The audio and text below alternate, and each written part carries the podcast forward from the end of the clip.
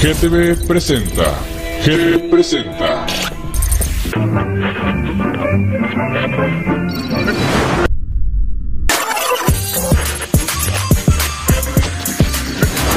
GTV, GTV presenta.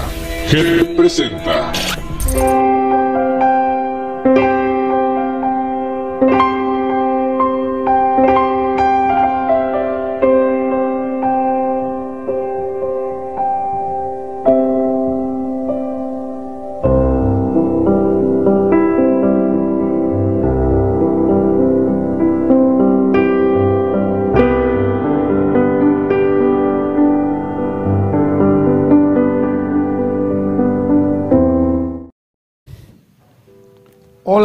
Va?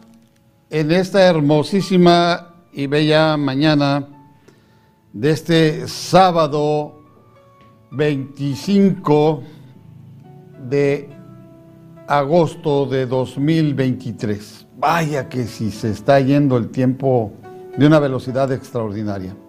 Espero que tengan un gusto, una alegría de saber que Dios en su gran misericordia nos ha renovado la vida un día más y estamos en gozo y alegría y estamos aquí presentes. Ustedes en, en casita, nosotros desde aquí, desde el online en televisión, innovando la televisión GTV de Tijuana para el mundo.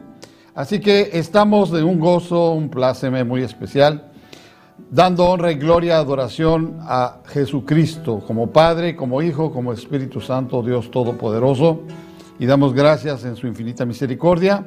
Esta bellísima mañana, muy templadita, muy sabrosa. Eh, no sé ustedes, pero mm, yo crecí en la ciudad de Culiacán, Sinaloa, y allá, pues los amaneceres son cálidos, muy cálidos, sobre todo en esta época de agosto, es eh, la parte más eh, caliente de, la temporada del año, el verano. Y ah, me recuerda mucho esas mañanas aquí en esta área donde estamos con muchos árboles verdes preciosos, canto los pájaros, etc. Así que es un gusto, es una alegría de vida y de vida en abundancia en Cristo Jesús que nos permite estar. Así que gócese y háblele a su esposo, háblele a su esposa, a los amigos, los vecinos, los parientes, los camaradas, a todos para que vengan a disfrutar de esta hermosísima y poderosa palabra que es palabra de vida eterna, palabras de vida y de vida maravillosa en Cristo Jesús, el cual tiene una promesa dada y como es palabra de Dios se cumple cabalmente. Porque estaré con vosotros todos los días hasta el fin del mundo.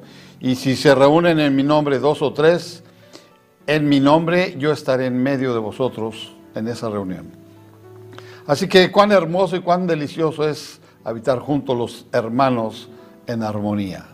Y estamos en este gozo maravilloso de esa armonía con un Dios poderoso que nos bendice, que nos trae de una fuerza extraordinaria, de una maravillosa unción para que nosotros vengamos a tener este gozo, esta alegría especial, porque Cristo vive y reina para siempre. Vamos a ver un tema muy especial esta hermosa mañana que está en el capítulo 9 del libro de San Juan donde Jesús sana a un ciego de nacimiento. Y vamos a ver una serie de situaciones que se asemejan mucho al mundo que actualmente estamos viviendo, por desgracia. Pero antes de iniciar el tema, vamos a, leer un salmo y luego vamos a orar para que la gloria de Dios sea manifiesta de una manera muy especial, para que la gloria de Dios venga y nos bendiga muy maravillosamente en esta hermosa mañana.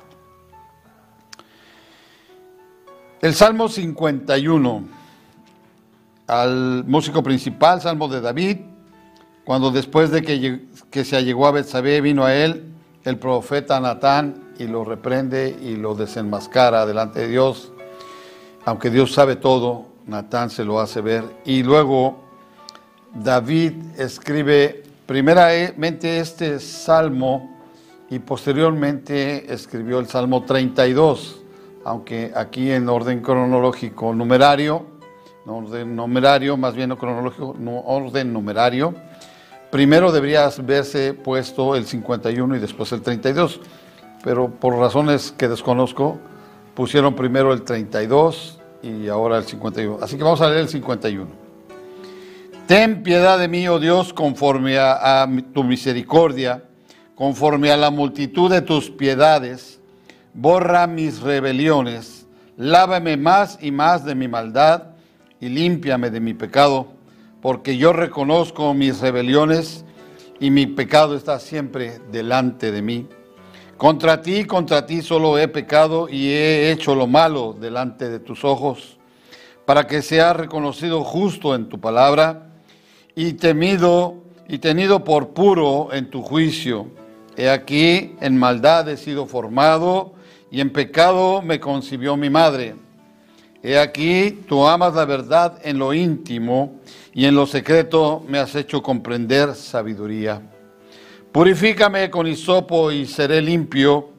Lávame y seré más blanco que la nieve. Hazme oír gozo y alegría. Y se recrearán los huesos que has abatido.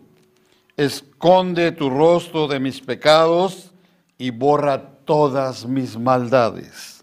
Crea en mí, oh Dios, un corazón limpio y renueva un espíritu recto dentro de mí. No me eches de delante de ti y no quites de mí tu santo espíritu. Aleluya. Vuélveme el gozo de tu salvación y espíritu noble me sustente. Entonces enseñaré a los transgresores tus caminos y los pecados y los pecadores se convertirán a ti. Líbrame de homicidios, oh Dios, Dios de mi salvación. Cantará mi lengua tu justicia.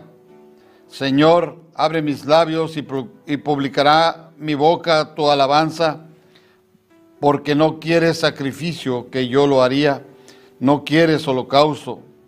Los sacrificios de Dios son el espíritu quebrantado y el corazón contrito y humillado, no desprecias tú, oh Dios. Haz bien con tu benevolencia, Sión, edifica los muros de Jerusalén. Entonces te agradarán los sacrificios de justicia, el holocausto u ofrenda del todo quemada. Entonces ofrecerán becerros sobre tu altar. Bendito sea el nombre de Jesús. Padre, la gloria en el nombre de Jesús venimos hoy, Señor, a bendecirte, a alabarte, a glorificarte, a honrarte, a suplicarte de una manera especial, Dios que inclines tu precioso oído y que escuches nuestra oración, Señor. Mira, oh Dios, de toda la gloria y toda la majestad, tú que estás sentado en el trono de tu reino allá en los cielos de los cielos y los más grandes cielos. Bendito seas, Dios Todopoderoso. Tú que nos hiciste a nosotros, tú que eres nuestro creador y no nosotros a nosotros mismos. Tú que escuchas, tú que inclinas tu precioso oído y nos perdonas, Señor. Lávanos, purifícanos una vez más con la sangre del Cordero, preciosa, maravillosa, divina, que ha venido a salvar y rescatar a precio altísimo pagado por la salvación de nosotros, Señor. Gracias te doy, hermoso Dios, Padre eterno, Rey de todo el universo, Creador de todo. Tú que estás ahí, Señor, escuchando la adoración, la alabanza, la forma hermosa en que la creación universal te alaba, tus cortes celestiales, tus ejércitos celestiales. Y nosotros aquí en la tierra también te alabamos, te bendecimos. Reconocemos que tú eres Dios y que para siempre es tu misericordia. Y por ello, Dios, te damos muchas gracias. Porque hoy renovaste, Señor, misericordiosamente la vida, Señor, y nos permites venir sujetos, Señor. Por eso en el nombre de Jesús te pido de una manera muy especial que vengas y tomes control de todo, Señor, que limpies los aires, Señor, que quites toda ignominia, toda hueste Toda potestad, todo gobernador del mal, toda idolatría, toda hechicería, vudú, magia negra, santerismo, espiritismo, adoración de la muerte, el malverde, lo abominable, lo satánico, lo diabólico, todo se ha quitado, todo espíritu africano, todo espíritu caribeño, todo espíritu prehispánico, toda forma inmunda de abominación contraria a la gloria de tu presencia, Señor. Sea atada a la tierra, atada al cielo, arrojada, vencida al fuego del infierno, a la prisión de oscuridad, para que el día del juicio final sean arrojados al agua de fuego y azufre donde será su muerte eterna y para siempre. Tú eres Dios grande, poderoso, misericordioso, Señor. Trae libertad a los cautivos, Señor, y arrebata de las garras del inmundo al que está encadenado a los yugos, cadenas y ataduras de inmundicia, Señor. Libéralos con la gloria de tu presencia, Señor. Que venga la preciosa unción del cielo con fuego purificador y destruya esas cadenas, esos yugos, esas ataduras, Señor. Que eche fuera todo lo que estorba, Señor.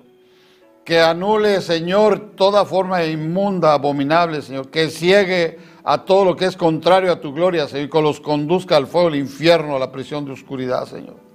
Porque en el nombre de Jesús somos libres, Señor.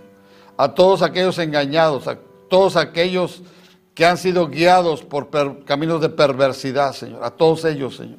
En el nombre de Jesús, rescátalos, Señor. Al alcohólico, al adicto, Señor. A la prostituta, a la lesbiana, al asesino, al violador, al homosexual.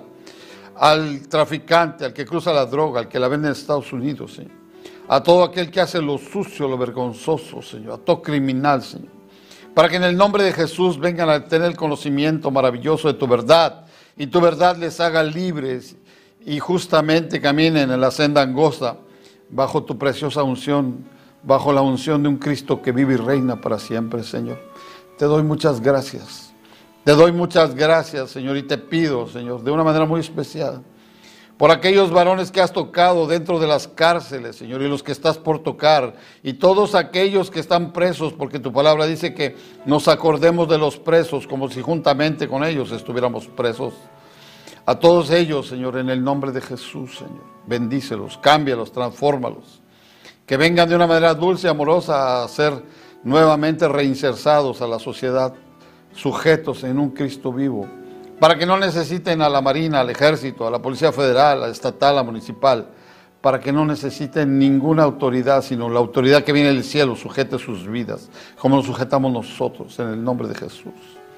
Te damos gracias, Señor, también por los centros de rehabilitación, Señor, por los hospitales, Señor, por toda la gente que está ahí enferma, Señor, para los que vas a sanar, Señor, para los que vas a llevar a tu presencia, Señor, para toda la gente que trabaja en las cárceles, hospitales, centros de rehabilitación, Señor, para sus familias, Señor, la bendición, Señor, la unción, Señor, la seguridad del regreso sanos y salvos, porque guarda su entrada y guarda su salida, para que vengan a suplir las necesidades físicas de su familia, Señor.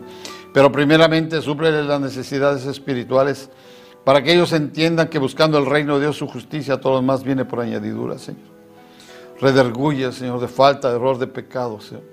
Desde el presidente de la República, Señor, hasta el más mínimo y más humilde de los empleados de gobierno federal, estatal, municipal, Señor.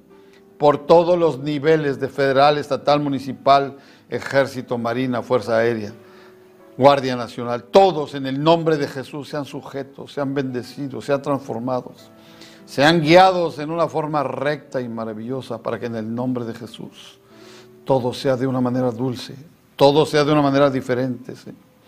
Tu mano diestra sobre nosotros, Dios, protegiéndonos, guiándonos, tu luz admirable, Señor, porque hay dolor, hay enlutamiento, hay codicia, hay avaricia, Señor, hay secuestros, hay asesinatos, Señor.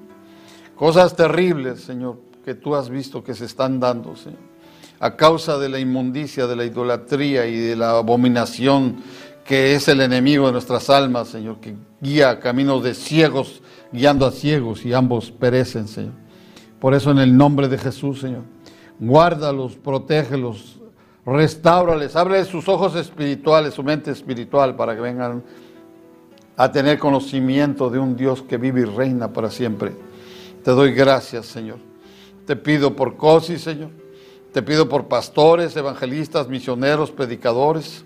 Te pido por todo aquel que tiene hambre y sed de justicia. Te pido por las resistencias de la Baja California, Señor. Te pido por el proceso que estamos viviendo en México, Señor. Para la cuestión de las elecciones, Señor, para que traigas tú que eres Dios y tú pones y quitas reyes conforme a tu divina voluntad, Señor. Que pongas, Señor, a quien verdaderamente va a hacer lo bueno, lo justo, lo necesario, Señor. Libéranos, Dios, de tanta inmundicia y tanta perversidad y tanta forma torcida, Señor, en el nombre de Jesús. Para que tu gloria sea manifiesta, Señor. Alguien que tenga temor reverente de tu majestad divina, Señor. Que sea tu bendición sobre nosotros, Dios, pueblo de México, Señor porque estamos, Señor, suplicando tu presencia, Señor. Tu intercesión, Dios Todopoderoso, suplicamos para que sean justicia a lo que venga, Señor, para el pueblo de México, Señor, para el estado de Baja California y para la ciudad de Tijuana en especial, Señor. Tu palabra nos dice que oremos por la ciudad donde habitamos y yo te suplico por Tijuana, Señor. Pon un ángel poderoso que acampe alrededor de nosotros y nos defienda, Señor. Que acabe tanta mortandad y tanta situación tan fea, tan difícil, tanto enlutamiento, Señor tanta inseguridad y tantas cosas de perversidad, Señor, para que en el nombre de Jesús sea atado a la tierra, atado al cielo, vencido al fuego del infierno, toda esa inmundicia, Señor. Que sea un ángel poderoso con espada de fuego desenvainada, que con escudo y adarga nos defienda, Señor. Para que en el nombre de Jesús sea aplacado toda inmundicia y toda perversidad, Señor. Te doy muchas gracias, Señor. Te pido, Señor, por todo lo que estamos trabajando, Señor. Por la gente que estamos ayudando, Señor te pido por Betel, Señor, te pido por mis pastores Heriberto Martínez y, Esther Martínez, Señor. En especial por el pastor, Señor. Tú sabes su condición en el nombre de Jesús, bendícelo, guárdalo, cuídalo, Señor. Susténtalo, Señor, salan de su pierna en el nombre de Jesús, Señor. Te suplicamos de una manera muy especial por él, porque es tu siervo amado, Señor, que ha venido en gozo y alegría durante 50 años, ha estado a tu servicio, Dios, y tú lo conoces mejor que yo, Señor. Tú sabes su entrada, su salida, su pensar, su andar, su caminar. Bendícelo, Señor. Tócalo de una manera especial, Señor. Guárdalo en el hueco de tu preciosa mano, Señor. Para que le des la fuerza del búfalo, Señor, y se restaure de una manera dulce y amorosa, porque tú eres Dios y para siempre es tu misericordia. Y a ti te place, Señor, los mansos y dulces de corazón, como es el pastor, Señor. Gracias te doy por su vida, Señor. Gracias te doy muy especialmente por este aniversario que vamos a cumplir el día de mañana, 86 años de la creación por la gloria de tu nombre de la iglesia Betel en la zona norte de la ciudad de Tijuana, de las asambleas de Dios, Señor. Gracias, Dios Todopoderoso, porque te plació poner en medio del pantano, Señor, esta luz admirable de tu gloria manifiesta, donde generaciones y generaciones durante 86 años han visto la luz en Cristo Jesús y han sido salvas familias y familias y rescatado mujeres, jóvenes y varones, adultos y mayores y todos hemos sido salvos en ese lugar por la gloria de tu nombre, Señor. Te doy muchas gracias, Dios Todopoderoso, por esa forma tan especial como solamente un Dios tan grande como tú puede permitir esa gloria manifiesta, Señor, y sostener con esa fuerza ese lugar en contra de todas las chanzas de la inmundicia del enemigo, de la codicia, de la avaricia, porque lo han querido comprar, Señor. Pero tu templo donde habita tu santo nombre no está a la venta, no pertenece a la carne humana, sino a lo espiritual. Y tú eres Dios y para siempre es tu, tu misericordia y tú elegiste que tu nombre habitara ahí, Señor. Por eso gracias, Señor. Bendice a todos en el nombre de Jesús, Señor. Mengue yo delante de ti, Señor y seas tú el que ministre, el que tú hable y pon un carbón ardiente en mi voz. Y te doy la gloria, la honra, la alabanza, el honor. Amén, amén, amén. Bendito seas. Gracias, Señor. Pues sí, estoy de plácemes junto con mi pastor Heriberto y mi pastora Esther de Martínez. Y lógicamente las asambleas de Dios, porque estamos cumpliendo 86 años. Se dice rápido, pero desde 1937 a la fecha la iglesia Betel está allí, en la zona norte, en la calle Coahuila, entre Niños Héroes y Avenida Constitución. Es un semillero donde han nacido miles de iglesias y se han salvado miles de almas, entre ellas este siervo inútil que habla y mi familia. Por eso no podía pasar por alto decirles este extraordinario y maravilloso evento que vamos a celebrar para la gloria de Dios, primeramente su voluntad divina, mañana, porque debió haber sido el domingo pasado, pero por cuestión del meteoro ciclónico que pegó a la ciudad, pues se prohibió que fuésemos al templo por la autoridad de gobierno que dijo que no saliéramos a ninguna actividad ni educativa, ni religiosa, ni nada, así que los templos estuvieron cerrados. Pero ahora vamos a tener ese gozo de alegría y vamos a tener un clima maravilloso, calientito, sabroso, y vamos a disfrutar la maravillosa presencia de Dios, Padre Eterno, Padre Hijo y Padre Espíritu Santo, en esta celebración en Betel el día de mañana, para la gloria de Dios y bendición nuestra. Así que le damos gracias a Dios por esta misericordia tan especial. Y bien, iniciaremos con este hermoso tema que es extraordinario. Todo lo que Jesús hizo es extraordinario, es divino, es del cielo, es de una fortaleza muy especial, porque Cristo cuando viene, luz del mundo es. Desde entonces, luz del mundo es Cristo Jesús, Señor nuestro, y nos ha indicado la forma y manera en que Él quiere que seamos sus servidores. Así que aquí estamos predicando el Evangelio conforme a su mandato divino y en obediencia magnífica a ese Dios Todopoderoso que nos ama porque para Él somos almas preciosas, todos somos almas preciosas.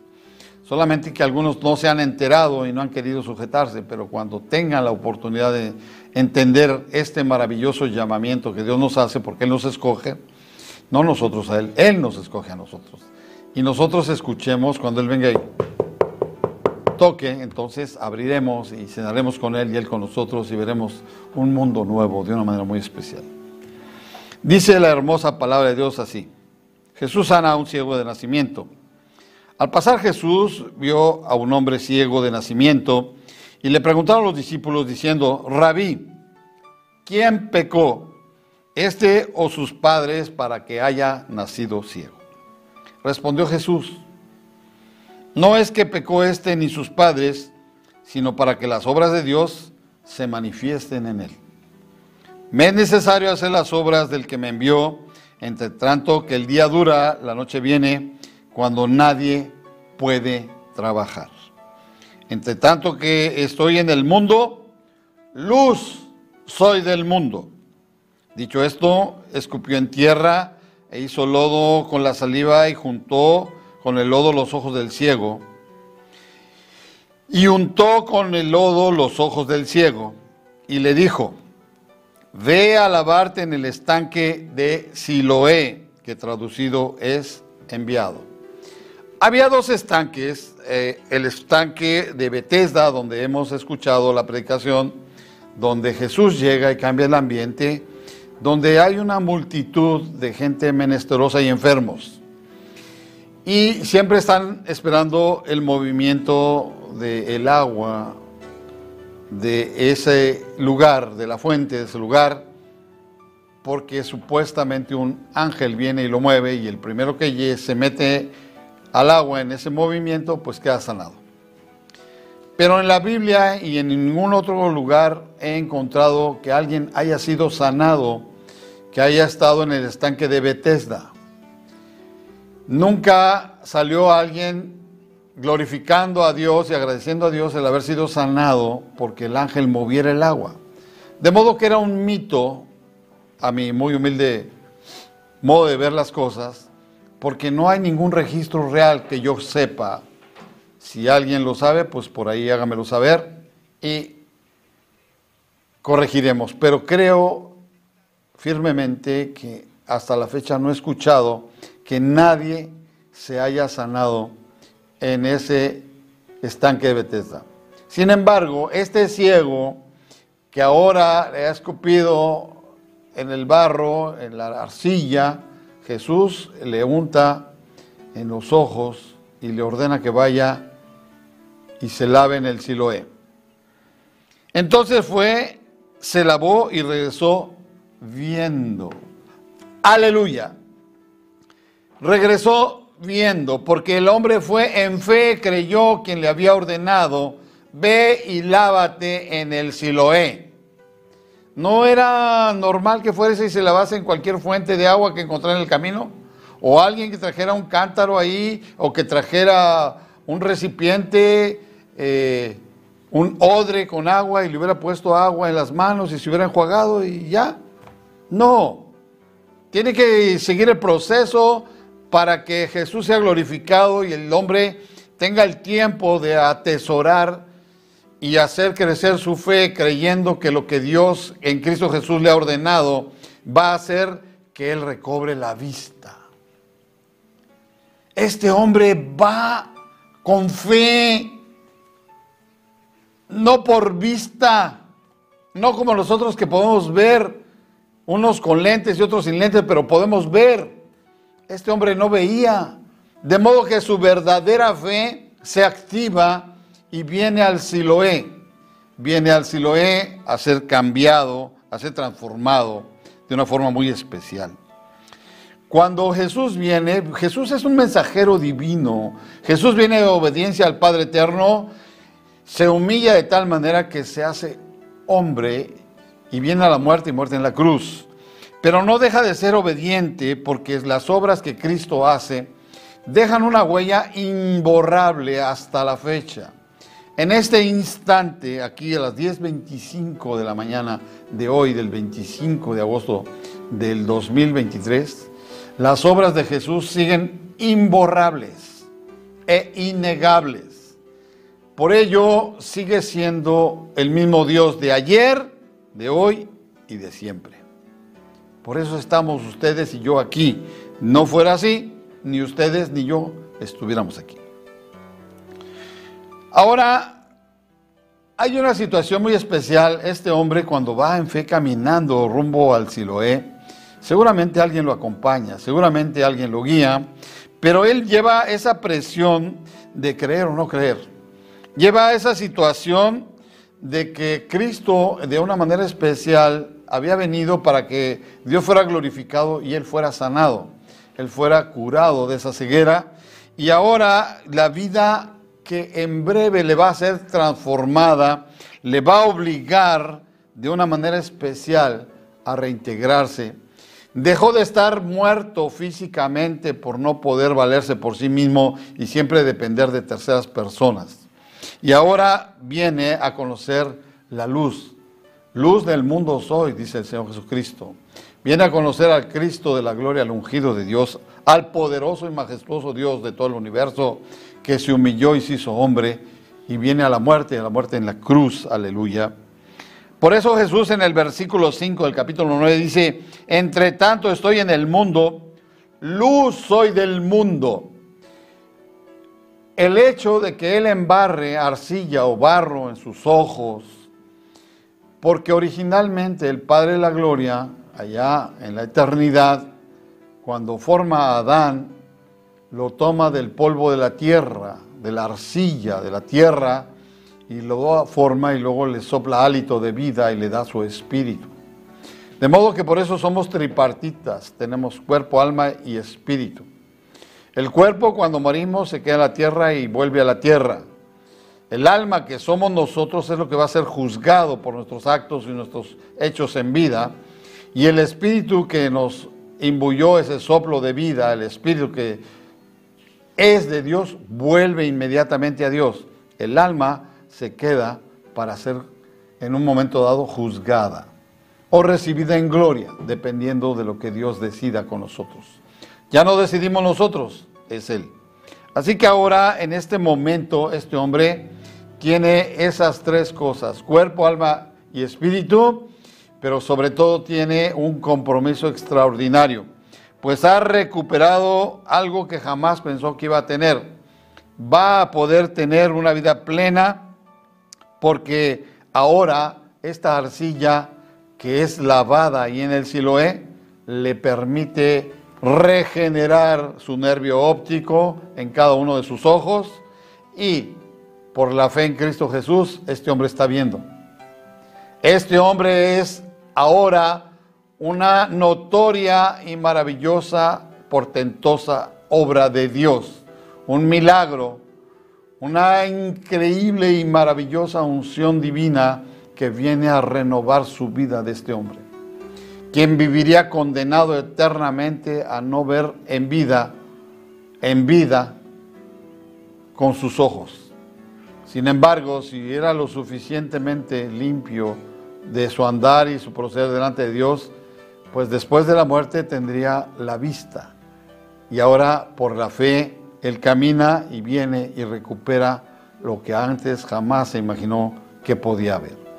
Te imaginarás la dulzura de poder ver los cielos, la luz, los colores, los rostros, su familia, sus seres amados quizá alguna mujer que fuese esposa o, que fuere candidata a ser esposa. haz la prueba un día, cierra tus ojos y donde estás y camina alrededor y verás si puedes caminar.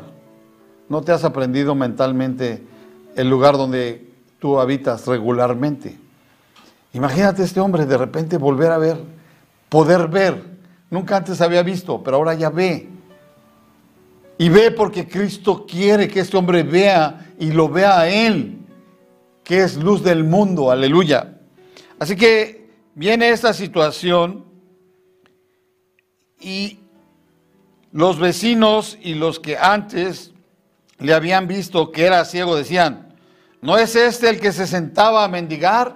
Allí están eh, los milagros, los portentos, las maravillas, el asombro, el asombro tremendo de este hombre nuevo que deja de mendigar y que viene ahora a ser un testigo fiel del poder de la gloria de Dios, manifiesta en su vida de una forma tan crucial, tan en especial.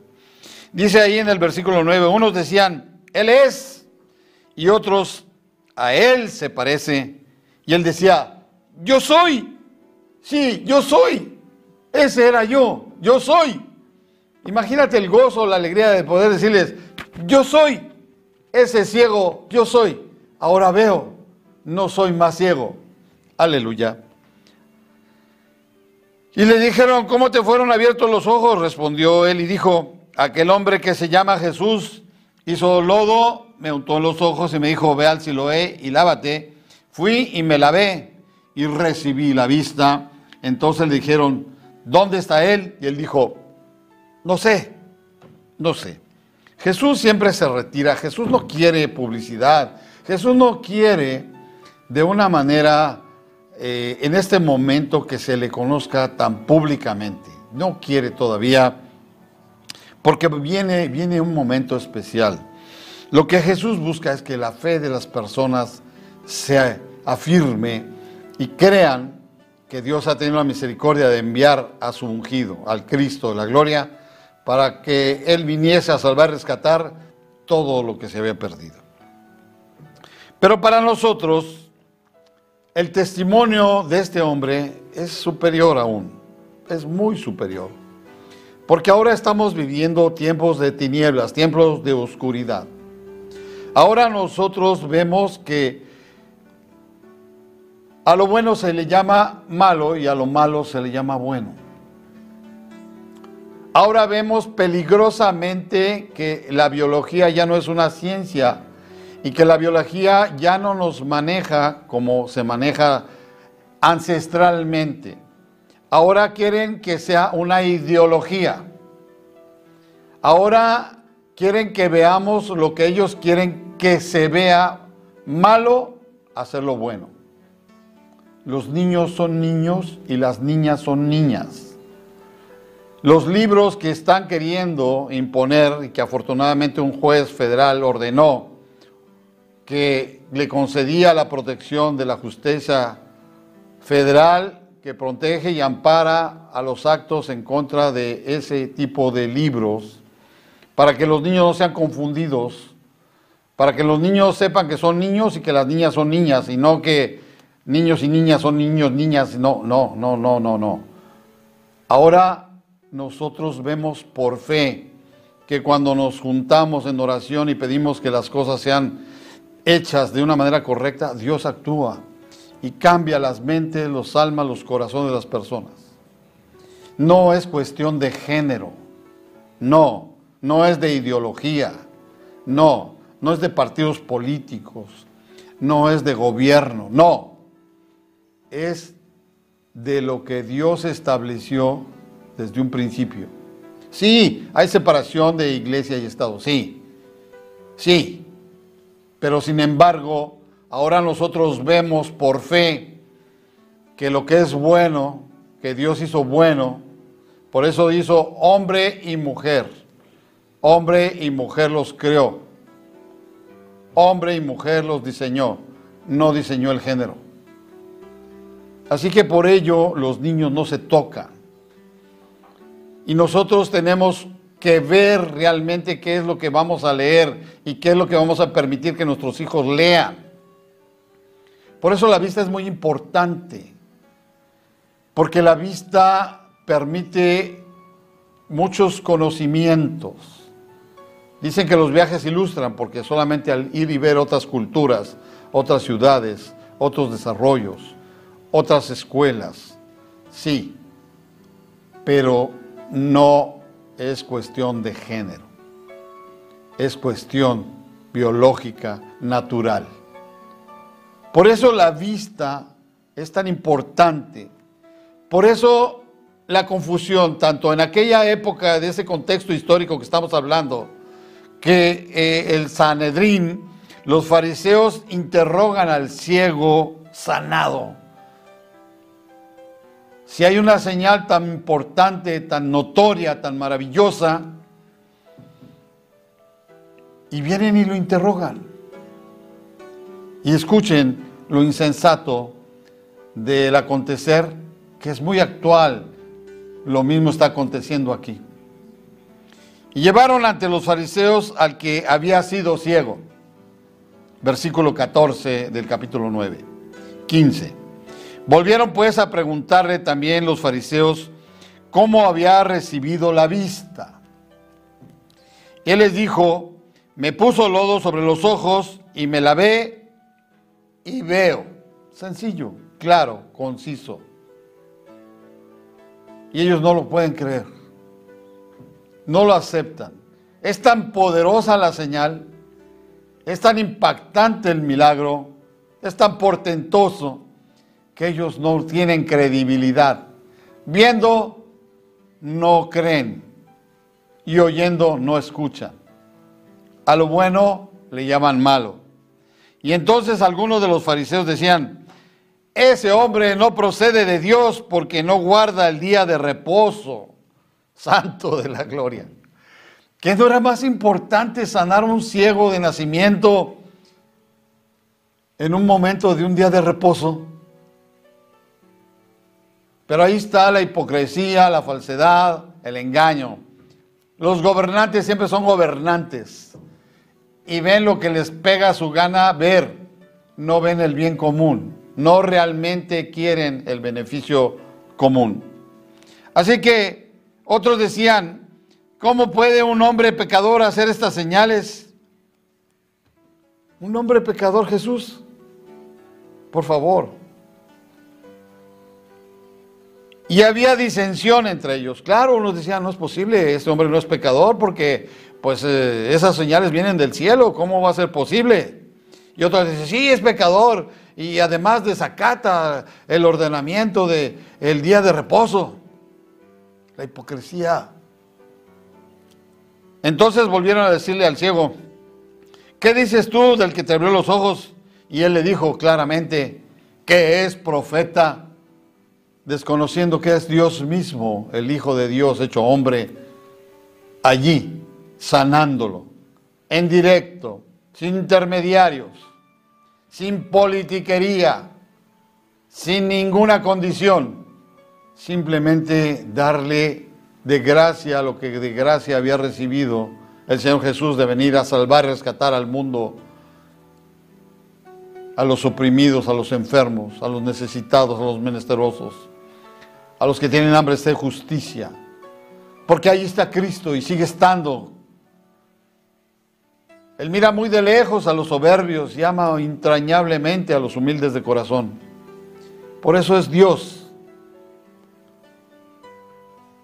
Por eso los entrega a, las concupiscencias de sus indignas formas de andar y de hacer. Por eso vemos tantas cosas tan terribles también. Dios no se complace con la perversidad, con la maldad, pero como es caballero les da libre albedrío igual. Y si quieren perder, pues se pierden por su libre albedrío. Pero la libertad maravillosa que está gozando este hombre ahora al tener la vista es extraordinaria. No hay una palabra adecuada para describir el gozo y la felicidad de poder ver las cosas. Aunque dadas las circunstancias, no sé si estuviera tan contento de estar ahí en medio del Sanedrín. Ese hombre sin hablar era más testimonio que mil palabras porque el hombre estaba viendo. La señal era correcta, era perfecta. Todos lo identifican y sabían porque ese hombre pedía limosna y ahora ya no pide limosna. Ahora se ha bañado, se ha lavado, se ha limpiado, se ha purificado, se ha presentado en el templo y ahora está nuevamente con toda su capacidad como adulto ciudadano de Israel en Jerusalén, cumpliendo la ley. Allí está. Así que cuando él les dice que es profeta, en el versículo 18 dice, pero los judíos no creían que él había sido ciego y que había recibido la vista hasta que llamaron a los padres del que había recibido la vista, la necedad del mundo. Ah, traigan a sus papás para ver si es cierto. No le están creyendo. Traen a los padres y le preguntaron diciendo, ¿es este vuestro hijo el que vosotros decís que nació ciego? ¿Cómo pues ve ahora? Sus padres respondieron y le dijeron, sabemos que este es nuestro hijo y que nació ciego, pero cómo ve ahora no lo sabemos, o quién le haya abierto los ojos, nosotros tampoco lo sabemos. ¿Edad tiene? Preguntarle a él, él hablará por sí mismo. Primeramente, el hombre sanado ahora escucha los diversos interrogatorios del Sanedrín y de cómo fue sanado.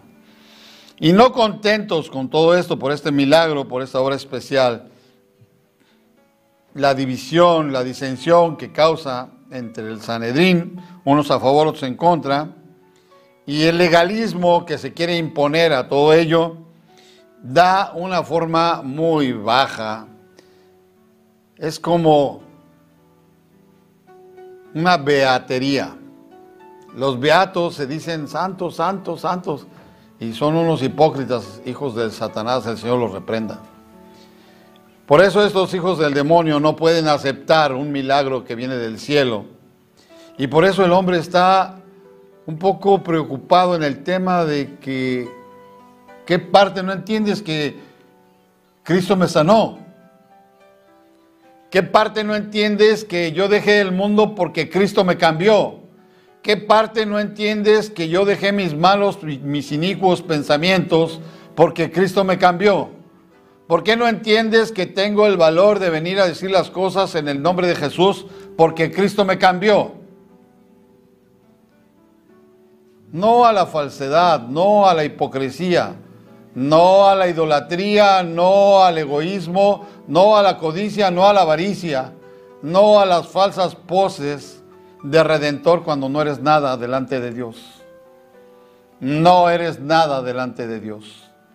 Por eso, siervo inútil es el que habla, porque Dios es el que hace todo. Y esta ceguera que estamos viviendo en el mundo es un pago muy terrible el que se va a hacer. Esta situación de género que se quiere imponer a través de una agenda oficial se va a pagar a precio altísimo porque Dios no puede ser burlado. Dios no diseñó esta forma de vida así. Por eso nosotros vemos en este pasaje que nosotros tenemos esa falta de luz, de entendimiento, porque no hemos entendido que Dios camina de una forma dulce y amorosa en una senda angosta, bendecida sobreabundantemente.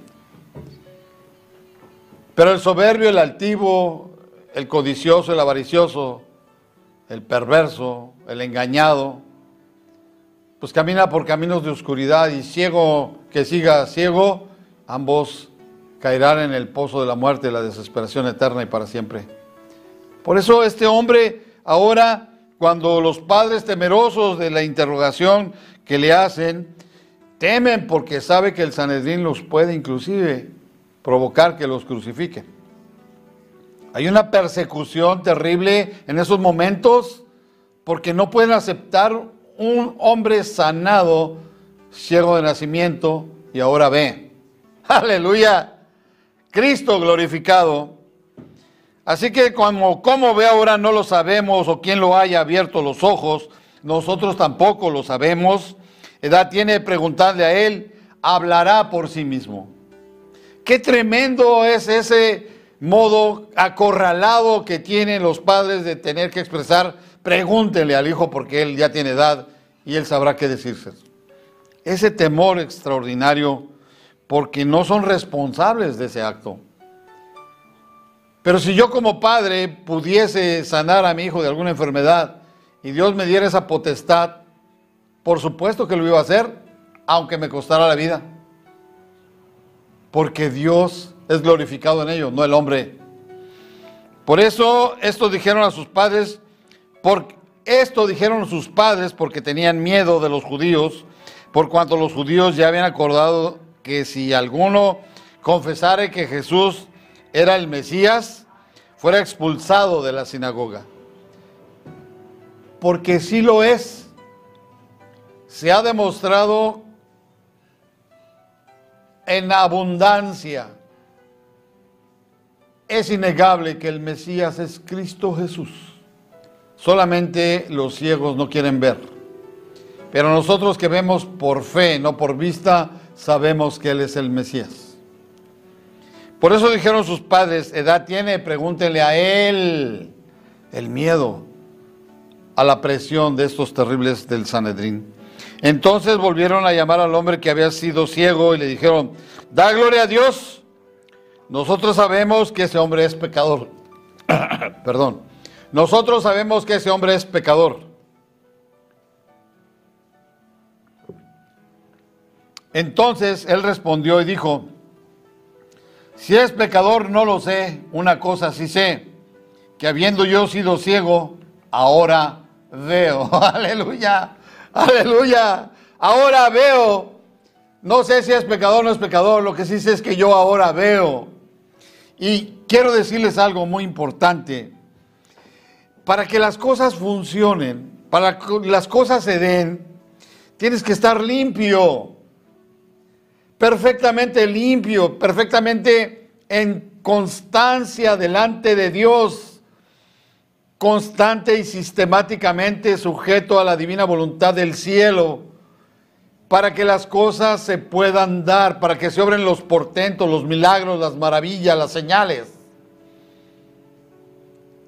Dios tiene que estar dominando tu vida porque tú te le has entregado y tu camino y tu andar es ejemplar.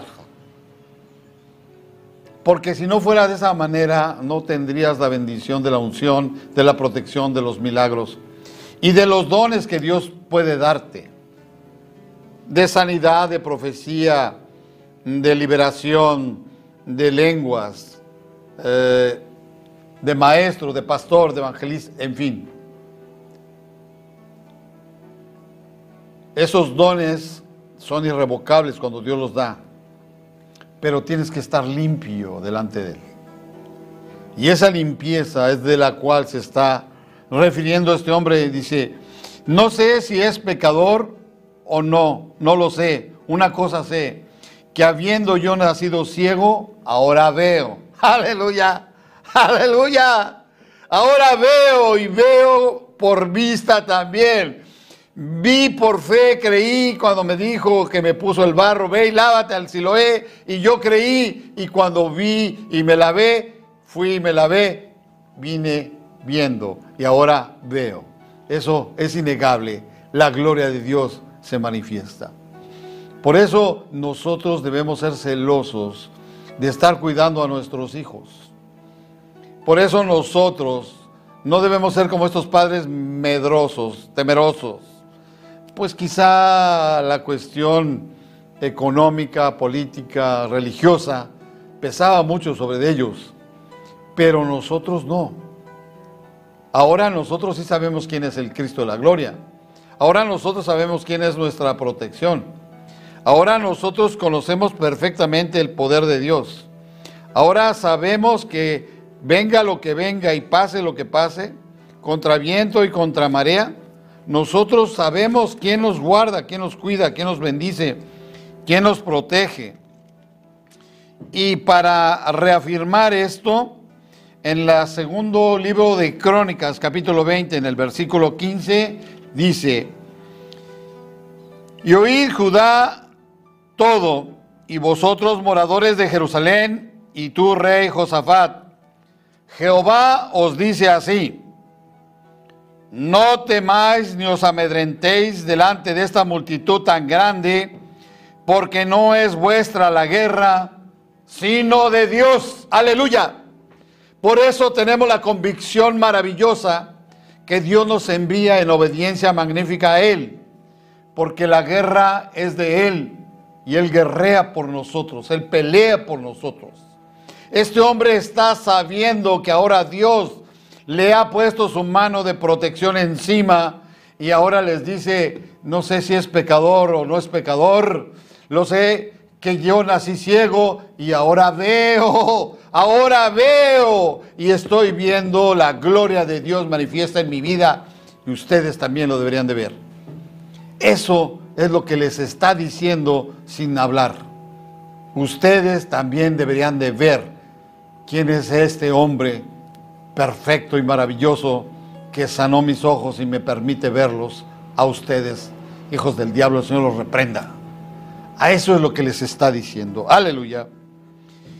Y él les respondió, ya os lo he dicho, o no habéis querido oír porque lo queréis oír otra vez. ¿Por qué lo queréis oír otra vez? Ya se los he estado repitiendo. ¿Queréis también vosotros haceros sus discípulos? Y los torea, ¿verdad? Los empuja, los reta, los, los, los molesta, hace que se ofendan. ¿Queréis vosotros también haceros sus discípulos? Que sería una bendición extraordinaria, ¿verdad? Pero ellos lo consideran un insulto. Y lo injuriaron y le dijeron, tú eres su discípulo, pero nosotros discípulos de Moisés somos. Aleluya. Imagínate, nosotros discípulos de Moisés somos. Jesús les va a responder, no una, varias veces, si fueseis discípulos de Moisés, las obras de Moisés haríais. Pero ellos son hijos del diablo. Tienen orgullo, tienen vanidad, tienen codicia, tienen avaricia, tienen narcisismo, tienen muchas, muchas faltas y errores delante de Dios. Así que el sufrimiento que ellos van a tener va a ser largo, grande, terrible, si no se arrepintieron en tiempo y forma. Nosotros sabemos, dicen ellos, muy afanosamente, muy eh, erróneamente, sabemos que Dios ha hablado a Moisés, pero respecto a ese, no sabemos de dónde sea. Todos saben que en su ignorancia, Cristo es despreciado, Cristo es eh, vituperiado, es insultado. Sin embargo, la gloria de Dios se manifiesta en Cristo Jesús de una manera tan grande tan especial, tan maravillosa, que ellos no han entendido. Así que el hombre responde en el versículo 30 del capítulo 9 del libro de Juan, que este es una confesión de un hombre de fe, honrado, que ha sido sanado. Respondió el hombre y les dijo, pues esto es lo maravilloso, que vosotros no sepáis de dónde sea, y a mí me abrió los ojos y veo, aleluya, y a mí me abrió los ojos, aleluya, ¿Qué le pueden decir ahora a ellos? Nada, sin embargo, blasfeman. Y sabemos que Dios no oye a los pecadores, pero si alguno es temeroso de Dios y hace su voluntad, a ese oye. Porque Dios ama al adorador en espíritu y en verdad, a los verdaderos adoradores, y Él busca que le adoren. La obediencia de parte de Jesús, ahora en su momento de ser humano, esta obediencia y la forma tan tremenda y maravillosa en que él hace oración, hace largas veladas de oración.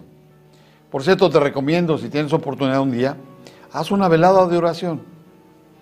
Inicia en la tarde-noche y amanece a las 6 de la mañana, 5 o 6 de la mañana. Y verás lo que va a pasar en tu vida. Todo va a cambiar, todo se va a transformar. Porque Dios, Dios no puede ser burlado. Desde el principio no se ha oído decir que alguno que abriese los ojos a uno que nació ciego. Nunca jamás se había escuchado un milagro de este tamaño. Respondieron y le dijeron, tú naciste del todo en pecado y nos enseñas a nosotros y le expulsaron. El confesar al Cristo vivo siempre va a acarrear controversia siempre va a traer enemistades, va a crear enemigos. Decía el pastor reverendo Martin Luther King que el simple hecho de decir la verdad va a crear enemigos. Imagínate decirles la verdad, de reconocer en Cristo al gran profeta, al gran Hijo de Dios, a Dios mismo que vino a, salvar y rescatar al perdido, y en este momento hacer que recuperara su vista. La consecuencia de su fe, de su firmeza, de su honorabilidad y de sostenerse en glorificar a Dios en Cristo Jesús, le acarrea la expulsión. Bendito el nombre de Jesús, porque su palabra nos dice que bienaventurados aquellos que son perseguidos a causa de mi nombre, ¿no? Si sois vituperiados por causa de mi nombre. Así que la gloria de Dios es muy grande, y aunque este hombre justo, digno, sin arrogancia, ahora es perseguido, acosado, interrogado y finalmente expulsado de allí y seguramente de la sinagoga. Ahora la revelación de Cristo a los seres humanos se hace de una manera espiritual, porque el hombre ciego espiritual jamás va a entender la gloria de Dios. Pero el hombre espiritual sí va a adorar y glorificar a un Cristo vivo, porque Él vive y reina para siempre. Porque el hecho de que Él haya resucitado es la pequeña gigante diferencia que ha sostenido dos mil años la gloria de su presencia en nuestras vidas y que fortalece y da fuerza de búfalo para la defensa heroicamente de la gloria de Dios. ¿Por qué? Porque Dios es real. Dios vive y reina para siempre. Hace una semana Dios permitió que fuera a casa de Alejandro. Después voy a revelar su nombre completo.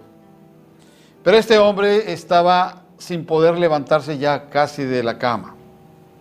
Y Dios permite que ore por él y Dios viene y ora en él. Y ayer me habla por teléfono para decirme que después de la oración lo llevaron al doctor, le hicieron un análisis. Y una semana después, el día de ayer, me llama y me dice, ya no tengo diabetes. El hombre estaba tomando ya medicamento para diabético, le detectaron la diabetes, le determinaron que era diabético y complicado con las cuestiones eh, renales y con sus eh, piernas que no le podían sostener, un hombre de 1,80 de estatura, como 100, 120 kilos de peso, eh, bastante lastimado. Y cuando la gloria de Dios lo toca y él acepta a Cristo como su único y suficiente Salvador, ahora este hombre me habla el día de ayer para darme la noticia que no tiene diabetes. Tú dime si no siguen existiendo los portentos, los milagros, las maravillas de un Cristo vivo. Su madre, su madre decía, eh, no hables con ese hombre porque eh, va en contra de mis imágenes, no me gusta lo que te dice. Y el otro acepta a Cristo, reniega de lo que no es más que hecho de mano de hombre, idolatría, y entonces viene el portento milagroso. Y aquí lo vamos a terminar. Y oyó Jesús que le habían expulsado y hablándole le dijo, ¿crees tú en el Hijo de Dios? Y respondió él y le dijo, ¿quién es Señor para que crea en él? Le dijo Jesús, pues le has visto y el que habla contigo, Él es. Él es el Hijo de Dios, Él es Dios mismo. Y le dijo, creo Señor, y le adoró, y le adoró, y le adoró. Aleluya. Por eso nosotros glorificamos y adoramos el nombre de Jesús. Jesús le dijo, para juicio he venido yo a este mundo para que los que no ven vean y los que vean sean cegados. Aleluya. Entonces algunos de los fariseos que estaban con él al oír esto le dijeron, ¿acaso nosotros somos también ciegos? Aleluya. Y Jesús le respondió, Si fueran ciegos, no tendrían pecado, mas ahora porque decís vemos, vuestro pecado permanece. Así que hermanos míos, la gloria es de Dios, la bendición para nosotros. Ve por fe, no por vista, porque si dices que ves, el pecado permanecerá si no te arrepientes, si no vienes sujeto a la dulzura de Dios. Cuida que ven tus hijos y cuida que ves tú. Dios te bendiga.